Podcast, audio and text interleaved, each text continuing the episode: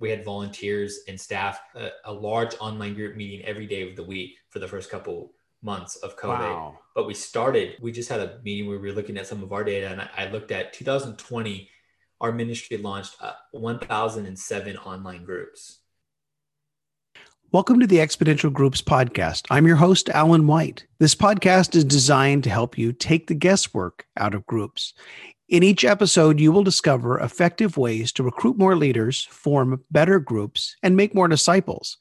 Please subscribe to this monthly podcast on iTunes, Google Play, or wherever you get your podcast. To access the show notes, go to alanwhite.org slash episode two. Welcome to episode two of the Exponential Groups podcast. My guest today is Jay Kranda. Jay is the online pastor at Saddleback Church in Lake Forest, California, where he oversees an online community with online small groups and home groups around the world. He is the co author of the free ebooks State of the Church Online and Going Beyond Online Streaming. Jay is addicted to NBA basketball and cold brew coffee. He has a BA in Christian education and an MA in theology, both from Biola University. Jay and his wife, Jody, have two boys and a girl. All right. I want to welcome today's guest, uh, Jay Kranda. Did I say your name right? Yes, you said it right. You nailed it. All right. I don't know how else you would say it, but a Kranda like panda, right? yes, yeah, exactly. I've, I, I've heard that one many times. Oh, well, I just thought of it. So I'm thinking I'm original, but no. You have been in online ministry for a long time. And the rest of us just got into online ministry, you know, 10 months ago. You've been a part of Saddleback. And uh, how long have you been on staff uh, doing online ministry there? Yeah, so I just celebrated 10 years on staff. And I started off as it was like part time online. They had mm-hmm. a thing at the time called the Internet Campus, and nobody was really doing anything with it because we had just like a lot of churches, we're always trying out things and then staff or people change and then you kind of forget. But I was really intrigued on it uh, when I first started because I came from a church about 500 and you know there are about 500 people watching every week and I and I was just kind of amazed by that scope of impact you know and there's like 2009 2010ish and I started to invest on it, and we started. Uh, my leader at the time introduced me to like Life Church and a couple other churches to show me what you know that you know what was going on. You had um, you had Westside Family, you had uh, Life Church, Elevation, a couple others that were just doing cool things, you know, mm-hmm. and and we went on this journey of figuring out what did it look like for our church to have a digital kind of online ministry. The first thing I did is I petitioned to change it from internet campus to online campus. That was the first thing I was I felt like internet was like like putting I in front of everything to match Apple. And so, but yeah, so I've been there 10 years now. Uh, and it's been it's been a journey and it's looked very different over the over the seasons of of ministry, especially now in COVID. It's I feel like we're in another, you know, I keep calling it like a butterfly moment where like what is the next version of this? It's almost like, you know, you had that office down the hall and you were minding your own business and then COVID happened, and suddenly 400 people are knocking on your door and everybody's ringing your phone off the hook, right? I, I, would tell any like online pastor or somebody who's getting started, you know, you want to have all this, you want to just get all this stuff done. But I think there is value in getting your foot, your feet grounded and just figuring out what do you want to do. Because once you get above the fold, you know, the tallest blade of grass gets cut first. And I think there's something around like needing to know what you actually want to do. And I think I was really grateful that I I had some years where I was kind of in the bunker just tinkering and figuring out, you know, writing things, sharing things. I'm a verbal, audible, you know, learner. So that's mm-hmm. why I have a blog and, and so forth that I just kind of share what I'm doing. And I do that for other churches to scale my time, but I honestly do that uh, for myself. It helps me figure out, you know, what do I actually think and, and believe here. And, um, and so I think by the time COVID came around, way before COVID, but I think we knew you know how is this going to function? You know there are still things around you know where how it should exactly work but I think conceptually, at least we understand what do we want and what do we don't want. Okay, now I need you to settle the debate because we've been we watched Saddleback quite a bit. We you know thirty some weeks of Rick in the Book of James, and I'm like, dude, it's only five chapters long. So here's the debate because I told my wife the worship team is not really singing; they recorded it in advance and they're lip syncing, and she swears that they're singing live. What oh, which one is it? Well, I think I'm pretty positive it's it's recorded separately and then they leave. I knew it. I I'm knew it. Yeah, I got to be honest. I'm not. I've never been part of their recordings directly, okay. but I I would I would be shocked if it was because the the the professional quality of it. And the other thing is, is you know, Rick's series is not that long when you compare it to John Piper's Romans. Okay. Okay. Okay. We'll we'll give him that. And the thing is, he keeps it interesting. And the great thing is watching Rick out at the farm because every once in a while we have to back it up because there's a rabbit or something that runs oh, across yeah. behind him. yeah, yeah. It's it's you know it was interesting. I, I was running some numbers and I I had like I I don't have the numbers off the top of my head, but like most years Rick speaks like seventy percent of the time or something. Mm-hmm. And last year he spoke like a good ninety percent. Oh yeah.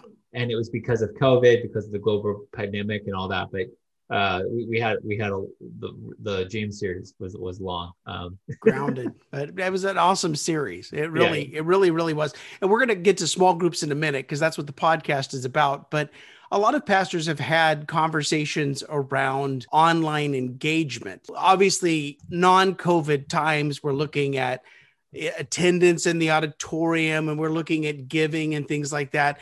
And so some people have even tried to put, you know, take their streams online and put a multiplier to it. How do we know, you know, we're being effective and what's really happening out there? Yeah, and there's all sorts of ways to measure things. I think what's key is that you figure out the metrics that are important to your church, your denomination, whatever those things are, a top funnel to deep engagement type of scale. And there are things you measure weekly and things you measure monthly. Um, the other thing is you just got to be consistent on how you measure it so that you can notice trends because that, that's what you need at the end of the day. Are you going up or going down? And that only happens if you're consistent. And if you're constantly tweaking your measurements, then the number is irrelevant. Because great, you could tell me you had a million people this week, but if the next week you had 2 million or you had 100,000, what does that mean? Are you going, wh- where are you going? Um, and, and we've been measuring our attendance one way for you know, about 10 years. And, and I know I could tell you weeks that we're going to be low. I could tell you we're high. I could tell you why we were high because I, have been looking at the same numbers every week uh, for about 10 years. And so I think it's really important. Now, I would always start with on a weekend, I would look at some kind of viewership number, how many people viewed it on your website, Facebook, YouTube, or whatever, and then have like a retention number, how many people watched or listened for, you know, 10, 15, 30 minutes. And so compare those. So, you know, viewership isn't the same as watching and and reach numbers or impressions aren't the same as actually viewing it. And so I think that's why you need both. You have like a viewership and then you have a deep engagement. Um, you know, what's hard is in building a worship attending, you know, you're not counting how many cars you drive by in front of your your your church, or you're not counting how many people peek their heads in. You're counting how many people attend a church. And so that number is more the retention number. Mm-hmm. But you also can measure all sorts of things and look at re- look at correlation between viewership and retention. Like what happens? You look if you start streaming on platforms like you know YouTube, you can look at like drop rates, how many people skip forward, you know, um, we were just looking at our data recently, and you know, one of the learnings. This is us, us tinkering, so it's not like this is a true like true for everybody or even for us necessarily a lot of people were skipping the front part just to go to the message and mm. you know the suggestion came out like maybe we should experiment with not front loading the music so quick get to the sermon quicker and if mm. people are more likely to hang around afterwards maybe we put more music on the back end and because that's going to be more of an engagement now that you got to pivot constantly but those are the things if you're looking at the right things regularly you can make the right dashboard yeah that's helpful and i like the idea of not counting the cars passing by on the road. I, I, think those would be, if anybody needs interpretation, those are your one second views. They don't count.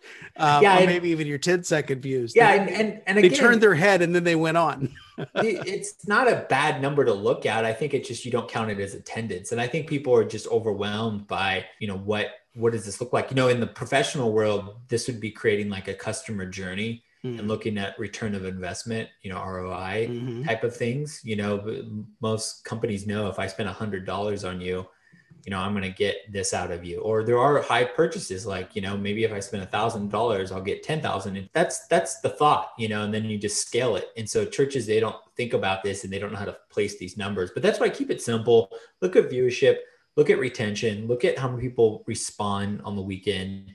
And then monthly, look at deeper stuff like how many people are active in a like a Zoom uh, group, or maybe take one of your classes on your LMS. Maybe how many mm-hmm. people are active in ministry, and then you'll get a more perfect, a more holistic view of you know how your church is healthy online because a lot of churches are just streaming their services and they're not offering too much more else. But if you look at everything else, then you can kind of go, hey, wow, we talked about you know groups this month, mm-hmm. and our group engagement went up twenty percent. You'll go, maybe we need to do that again. You know, those are the things that you start to notice and you kind of implement real changes into your kind of your, your workflow. That's good because I think if we, you know, we need numbers to make ourselves feel good. Um, that may be a whole other issue. Yeah. so we, we won't is. go there. Okay, so let's talk about because this is a small group podcast. Um, let's talk about online groups. In in your world, in doing online groups, how are you recruiting leaders to do online groups? How are you getting members connected into groups? What does that look like? Yeah, so for us, you know, we're unique in the sense that we definitely have a, an online community, a true community that I'm a shepherd over, and we have people who congregate and meet and, and kind of gather. And so I, I would really see us as a real church that's online. And so mm-hmm. we, we want to create, you know, the phrase that gets used a lot um, that's been used more is like creating like a fourth space for people to connect. Mm-hmm. That's digital, that's not time specific, that can be, you know, it's 24 seven. So because of that, you know, we stream our services, but we actually have a community, like a Facebook group and different things where people can connect with each other and meet people. And because of that, you know, I spend a lot of time in with those like public spaces. And out of that, we're constantly encouraging people to take our classes and join a group or start a group. And so um, I recruit. Uh, we definitely rely yearly off of a campaign strategy to get most of our groups going, where we do where our church aligns on one thing.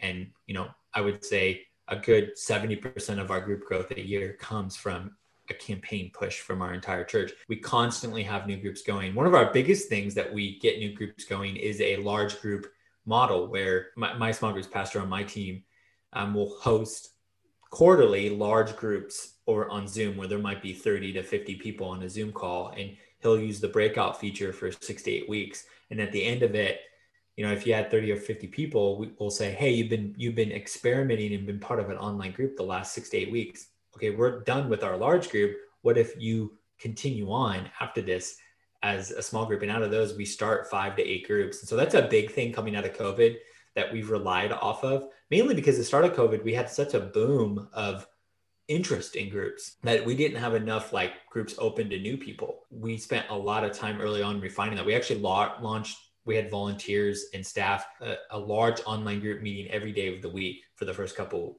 months of COVID. Wow. But we started, we just had a meeting where we were looking at some of our data and I, I looked at 2020 our ministry launched uh, 1007 online groups. Um, which is just crazy to think about but it was because obviously covid all these things we had the infrastructure and we were ready. Um, and it's just crazy to think that's how many we actually launched. While people were shutting down we like we really scaled up in a cool way. So a lot of our groups come through our campaign and then those large group mate meetings after you know six to eight weeks. And then mm-hmm. um, and then just core volunteers you know as they move through our discipleship pathway they hear group language constantly why that's important. You know when you fill out our membership application for online we ask you to commit to be part of a group and mm-hmm. so it's kind of very it's kind of like death by a, a thousand cuts kind of in, in, another way yeah no and you, you and obviously it's a top value at saddleback and has been yeah. for a long time I, have quoted rick for years about the yeah. church needing to grow larger and smaller at the same time but i think also the the number of groups that that you've launched then relatively speaking with other churches i've worked with it shows a need for connection and conversation in addition to all of the great content that churches are putting out. So yeah, and it's I mean, at the end of the day, we start groups like crazy because yeah, our pastor believes in it. He's in a group, he teaches it. I mean, that's the real thing. If I mean, when I talk to any other church, um, I, have had many conversations with churches are similar our sizes, and you're like, how do you have so many groups? And I'm like, hey, our pastor talks about it, and so you'll have you know churches that are are very uh, dependent on a weekend strategy and you'll find they found out at the start of covid when they couldn't meet you know hey this is hard like we need to have other strategy and i think group churches that already had group strategy in place i think covid was not fun to go through but i think that they were ready to mm-hmm. navigate it because they can lean into those smaller groups to kind of gather or meet or continue to meet and so it was more like for our people to continue to get the care they needed during COVID wasn't that big of an issue because we did have a group infrastructure. The only issue was we had this mass education of how online groups work. Um, and that's what my team did a lot of early on, just training our fellow small group pastors how online groups work and then trying to offer as much training up as possible so everybody else can learn members. And so once our pastors knew how to do it, our extended staff knew how to do it, and then most of the groups figured out, then they could educate the rest of the group members. And so it kind of like kind of like a ripple effect. But yeah, it's it's we have groups because it, it's a it's part of our DNA. Today's featured resource is the Exponential Groups Suite. The suite is made up of two books and an online course. You will receive my first book, Exponential Groups Unleashing Your Church's Potential, the Exponential Groups Workbook, and the Exponential Groups course. The course is a behind the scenes look at the proven strategies which have launched thousands of new groups in the last 16 years. Each session shows you how we've done it and how it can work for your church too. Great goals need a great plan.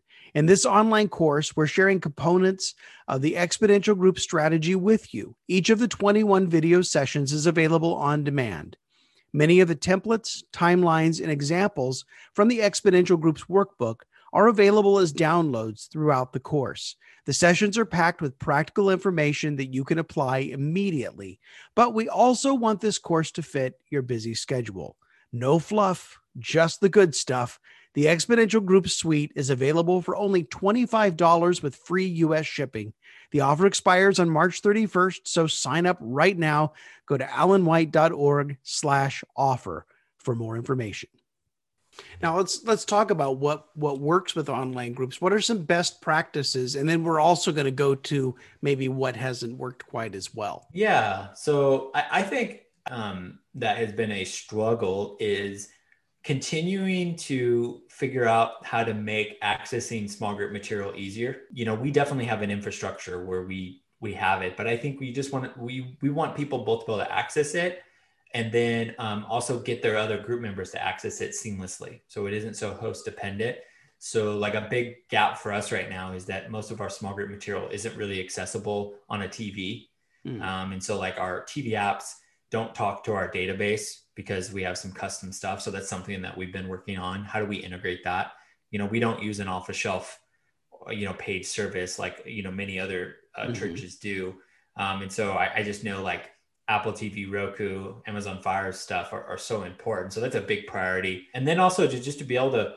present in a digital way a pathway with the curriculum, I think is really important because it's overwhelming, especially you know when you have high percentage of your groups that are veteran groups you know new groups it's really simple you can recommend for years stuff to go through but i think you also have i've been the online pastor for full time for like eight years or you know and uh, you know i have people that have been with me since the beginning and so they've mm. been through all of our stuff all of our campaigns and so i think continuing to provide infrastructure where you know they can access that seamlessly you know you, you want to get to a place where technology doesn't get in the way of what you need to do. And you know, we we all deal with this. You know, every company deals with this. There's times that Apple, who spends billions of dollars on this, and Apple products confuse me.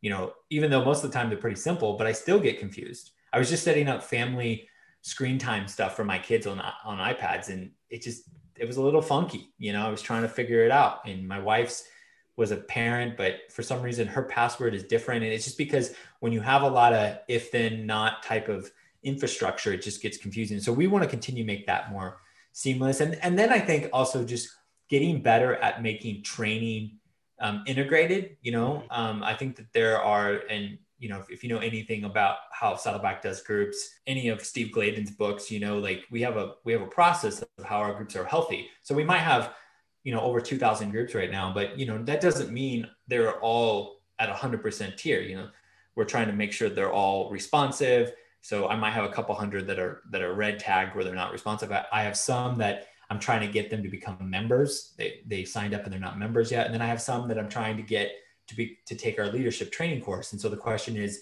you know, why aren't more people taking our leadership training course? Some of it has to do with access to the course. Some of it has to do availability. You know, maybe that needs to be a small group curriculum. Maybe we need to rethink the naming of it. So I'm all I, I feel like on the group level where we're constantly trying to rethink and reposition is you know how to get more of our groups um, trained. And so we have a really great way to get groups going. Um, but every every strength has a weakness and that's the weakness of ours is it's so simple to start a group with us. But i think at the end it's really hard on us as staff and our volunteer team to make sure that they are healthy. And so um, and so we're constantly you know pruning our groups uh, working on how to get stuff. But I, I, think just going through our training is something I'm always like, why isn't this easier? Why can't we just do this? Or why have only this many percentage of our groups done that? Um, you know, and, and the, the other thing is just with online ministry generally, I think a lot of members and people attending churches online are still really confused at they'll start a group and start serving, but they're like, is this really my church? And I deal with that a lot where, you know, people start engaging. I find out they're at another church and I'm like, I don't want you. So I think making that more seamless, but it's going to be, um, it's going to be, you know, we never want to pull somebody away from a church. So number one reason why we delete groups is because of that. Like I find out they're going to a church down the street or something else. And I'm like, Hey, don't do the group with us, do it with your church. And so we, I call it, we have like a leaky funnel where we're constantly losing people to very healthy things. They're not mm-hmm. bad things. We're not competitive on it. But so our groups are constantly going up and down because because of that reason right there. Yeah, I, I love your your heart for other churches, and uh, you you don't need you got numbers. You already got big numbers. You don't need more numbers. But I also like your heart for experimentation. Uh, I don't know if I told you this. I did my very first online group in 1994 on CompuServe. Oh my goodness. And we actually had a member of a group that came to Christ as a result of that group. And we've been great friends now for, for 27 years. So Jay, I may be the grandfather of online small groups. I don't know, but uh, Comp- CompuServe is something that I know of, but I don't know what that means. Like I yeah, know it's yeah. constantly talked about, but yes. it's when you back when you were a number and not a name, but uh, over a dial-up modem at, at that. But but speaking of that, because CompuServe, we had a chat room and we had a message board, and that was the extent. There was no video, no audio, anything like that. Interesting. I, I know a lot of people have gone churches, schools. Everybody has gone to Zoom. Are most of your groups primarily uh, video based, or do you have groups that are meeting on conference calls, or do you have asynchronous groups that are meeting in you know facebook groups and things or what does that look like? Yeah I, so we try our hardest to synchronize our groups. We, are okay with the asynchronized you know model um, for sure but our prime ways that at least you know once a week you are um, you are meeting real time either in a text thread an audio or a video. And then uh, we try to move our groups long term to video. You know that's mm. the thought. And but we allow them to start however they like I will say the dominant amount of our groups are using Zoom because it's the easiest platform to use and and to join. Um, but we also have a lot of groups using all sorts of variable platforms. We're pretty agnostic when it comes to platforms generally, just because we find people are very particular on their on their tool. And yeah, they there's all sorts of conference tools that you know somebody's like i'm like good just it's you and your friends. So it's the same thing that especially as you start moving internationally they start using more obscure platforms. Um, i was just doing a, a couple months into COVID, I did a I did a conference with a bunch of Russian pastors, and I was talking about this conversation, and they recommended this platform that I guess is super popular in Russia, and I had never heard of it, and I was just like, yeah, I go use what people want, you know, like WeChat is one of the most popular platforms in the world, and you know most Americans know nothing about it, mm-hmm. um, and so I'm not going to say don't you know use WeChat, I'm just use it. Now, what we do is we tend to model Zoom. I have some stuff on Zoom, like training stuff and then I say, but use whatever you feel comfortable. I have groups that do group phone calls, mm. um, you know, and I'm like, fine, it doesn't matter, just meet. And then part of it, the coaching on the back end is, hey, you know, you've been doing this, you know, audio thing, like let's figure out video because video is better. The same thing as we ultimately want to move them to face to face long term, and mm-hmm. so that mm-hmm. might take a year and a half or two years, but you know, have them start, you know, where they're at. You know, we there's all sorts of groups. I have groups, not as many, but I have groups using Discord and all sorts of like Twitch like platforms where they're playing games and doing stuff. Does it, I might not get it, you know, but like I watch my kids, you know, I have a 10, 7, 4 year old, and, you know, my 10 year old, you know, he watches a lot of those types of people, mm-hmm. you know, mm-hmm. and it's funny. It's funny to watch. And I think there's going to be more disruption. Now, I'm curious, you know, what that's going to turn into because it's a little different than a peer group. But I think this is tiers where you have a super focused, you know, you have like I would say traditional small group or Bible study, and then you have like hobby based groups, and then mm-hmm. and that's more of a hobby based because if you're playing a game or doing something and doing, it's a little distracting. But maybe that's a crawl step to a more focused type of experience. I, I've had questions for people that do guilds on different games and they want to do it. And I'm like, yeah, do it, you know.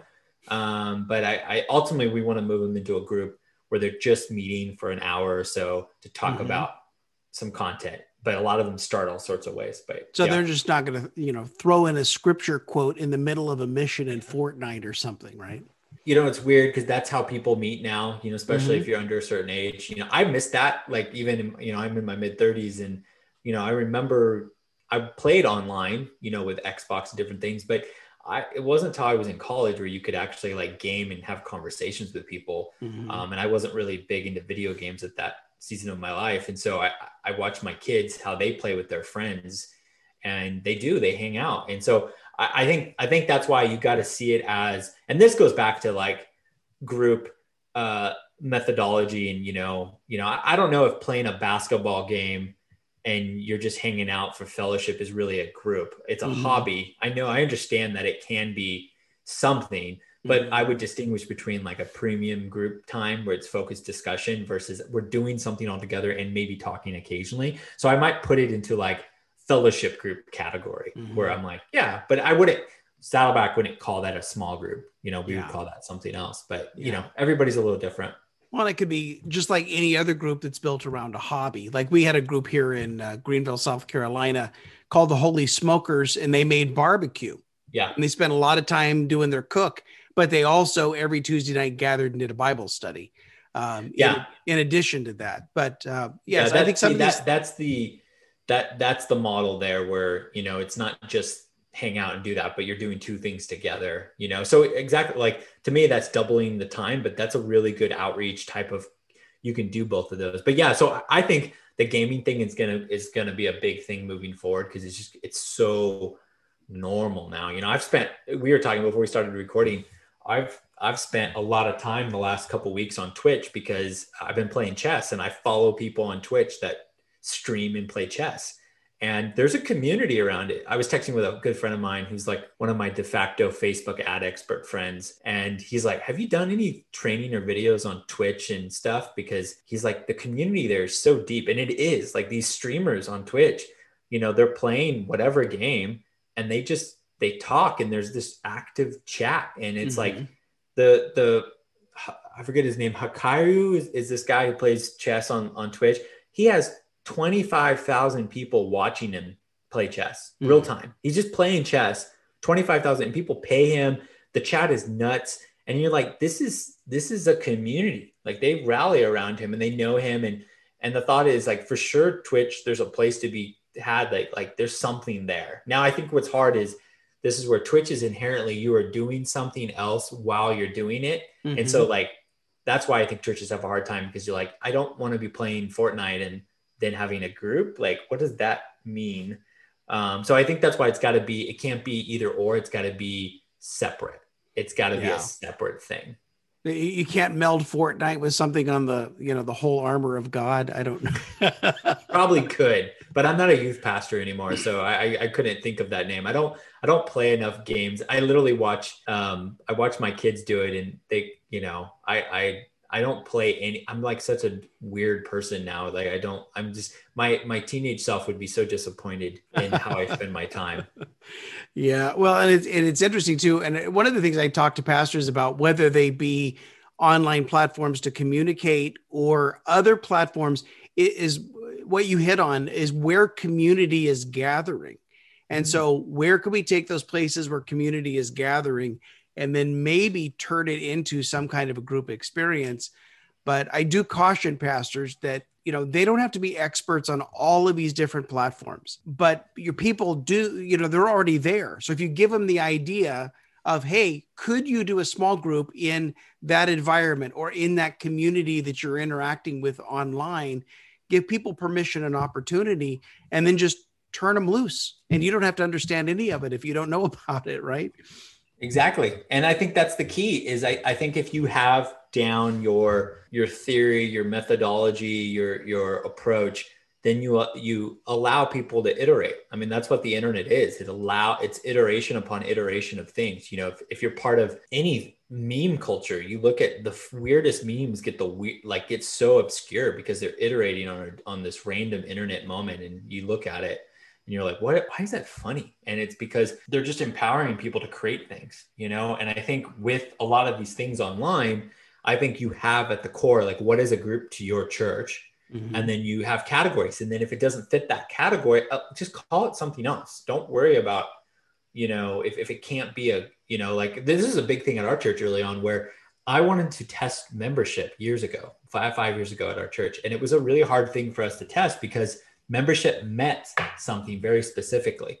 And I, I just remember going like, can I just call it something else then? If I just call it something else, I need, I, and this is the thing, the step of membership was essential to like a lot of unlocking of other things in our paradigm of how we did church. Mm-hmm. So if mm-hmm. I can't have membership, let me call it, you know, first steps or something. Let me do the teach, let me reduce the content down um, to 30 minutes and just let me do something else because it at least at least lets me do something now. And I think the same thing with online groups. Like, yeah, if you've got somebody if you got some young person that wants to do something on Twitch, like let them try it out and don't call it a group, call it something else and and just say, hey, can we just talk about it and learn together? And I think you need to allow that um, that experimenting culture ethos into what you're doing online because there's so much happening.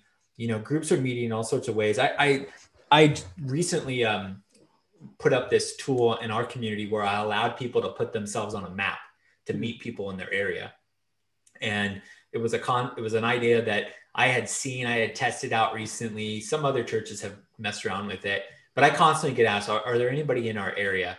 And um, I, I, had a hard time doing that in a very safe and privacy, you know, respecting manner. so mm-hmm. I said, I found there's a tool called batchgeo.com that you can pay monthly and you can uh, upload data points and you can host it. Um, and I just embedded it on like a click form, a click funnel website and um, you can go, you can go to saddlebackonline.com and you can click on the map. And um, I just got a message from somebody uh, a couple days ago on Facebook, one of my community members, they said, Hey Jay, I just want to let you know, I found two people in my part of Canada and we started a group. Hmm. And I was just like, how crazy is that? Like I put this map up, it was an idea. I was able to start it very quickly without a lot of time. It took some money, like Batch Geo it's not the cheapest platform to use, but it allowed me to have a map that I can upload, I can update via an Excel, and then I can embed that map on a web page with data.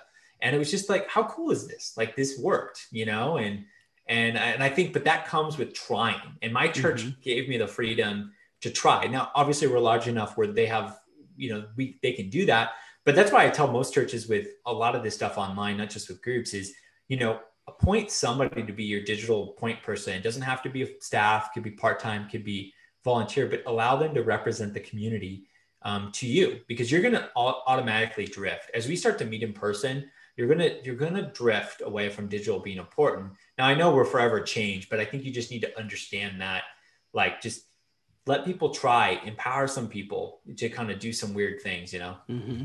Well, it's and it's almost like if you had um, well, and you do have this, or would be members of your congregation that were in other language groups that you wouldn't necessarily endeavor to learn every single one of those languages, but you would find somebody in the language group that was able to start a small group and gather community. So, almost thinking of the digital world as another language or certainly another culture, if you will, and yeah. then appoint somebody that's going to lead your ministry into that. Yeah, that's a big thing. Um, that's a good way of saying it because I, I, do think it is a totally different culture. Um, and yeah, you see it. Like we, we, were discussing briefly, like right before, like the whole GameStop Robinhood mm-hmm. debacle, and it's it just showed it just shows that Wall Street does not understand the internet or the power of it, and that's Wall Street.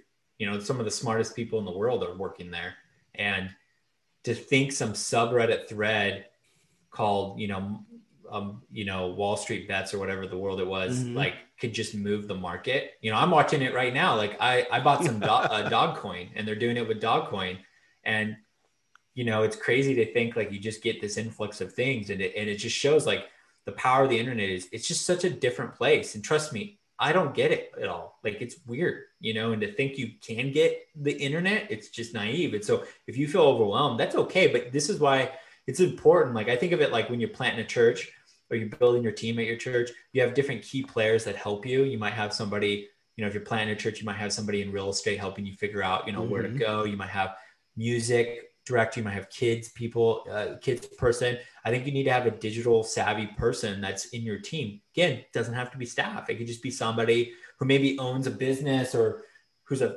a digital ad person or a communications background at a different place that just thinks about this stuff. and you gotta you gotta lean into that person, ask questions. Um, um, the same way as you know you're just thinking about your website and all this. So I, I think that's why it's I think churches are understanding that, but I think you know where we're going, it's it's going to be interesting, especially as we start to gather in person again. You know, how does this stay a priority? Mm-hmm. And it certainly sped things up in, in a lot of ways, and I think it'll be interesting too to just to see how quickly people get back into the habit of attending church, or is it kind of like when you stop going to the gym? It takes a little bit of effort to kind of get back into the regular routine, right? Yes, yeah. Yes. So yes. let's talk a little more about online groups because obviously you have a, a good number of online groups. How do you supervise all of those groups or what kind of coaching do you provide for them or what does that look like? Yeah, so we do a couple high level things. Obviously, we do monthly type of emails and updates and we check in with the group. So we, we have blast type of strategy that are just like updates that happen monthly. Um, and then we have uh, infrastructure stuff where we have uh, volunteers over anywhere between 10 to 30 groups that they check in personally with each group host. And they're the lifeline for that group. Um, and then the personal update is more the personal connection is more identifying you know whatever their next step is either take our leadership course become a member or whatever. Um, and so that that's how we take care of it. And then our my small groups person on my team kevin he he's he has a core team of you know 40 volunteers that their job is to do that you know? Um, and then typically the more healthy groups they're under a volunteer. Usually you know internally we would say like red tag groups groups that aren't responsive. Um, kevin is over those groups and he's a little bit more proactive. And so those groups if you don't respond in a certain amount of time you get removed. And so you become like high care where you're a little bit you know it's kind of like a you know like a uh, urgent care or like a yeah, triage them a little bit, huh? Yeah, yeah. You're checking instead of checking on the person a couple times a day, you're checking every 30 minutes type of model. Um, and so uh, that that's what we do. And then usually once a year we do have a big campaign where that brings up that brings in a lot of life. And then we have some we have a couple moments throughout the year where we'll, we'll typically do a smaller campaign, but it's more internal. Um, and so at a high level, that's what we do, we, we try to gather them once a year for a big event, something around honoring them. Um, yeah, so th- those are some of the high level things we do. That's good. That's good. Um, I know last year you came out with a, a, course on online small groups. Tell us a little bit about the course. Yeah, so I have two courses. One was uh, a free course that's on um, the Small Group Network website, how online groups work. Um, it's just on YouTube. Um, and it just kind of talks about you know what does the typical online group look like? Um, you know uh, we talk through examples uh, and strategy of growth strategy. A lot of stuff we've kind of hinted on. I get into more detail. It's about an hour long. Um, that's on youtube for free. Um, and then i recently a couple months into covid um, i did a new align course with the small group network where it's a little bit more intensive and it's updated because of um, covid. Um, and so we, we got a little bit more specific you know, my original course was a little bit more educational, like how to meet online. Well, going into COVID, a lot of people figured out how to do that. Um, you know, and so I no longer think I have to do a lot of coaching on lighting and different things. I think people have have equipment and have setups. You know, um, even me, like I've upgraded my setup since I got started, and um, because we're just using it uh, so much more. So both of those course, I think that other course is fifty nine bucks or something, but it's a it's a it's a little bit more intensive. It's shot a little bit better, but it's really the intention there is to kind of talk about the COVID learnings, um, how to do that. I, you can find both on the Small Group Network. Very good. Very good. Well, Jay, thank you so much uh, for joining us today. And I expect everybody who listens to this will have Twitch small groups before we know it. I love it. I love it. All right. Thank you.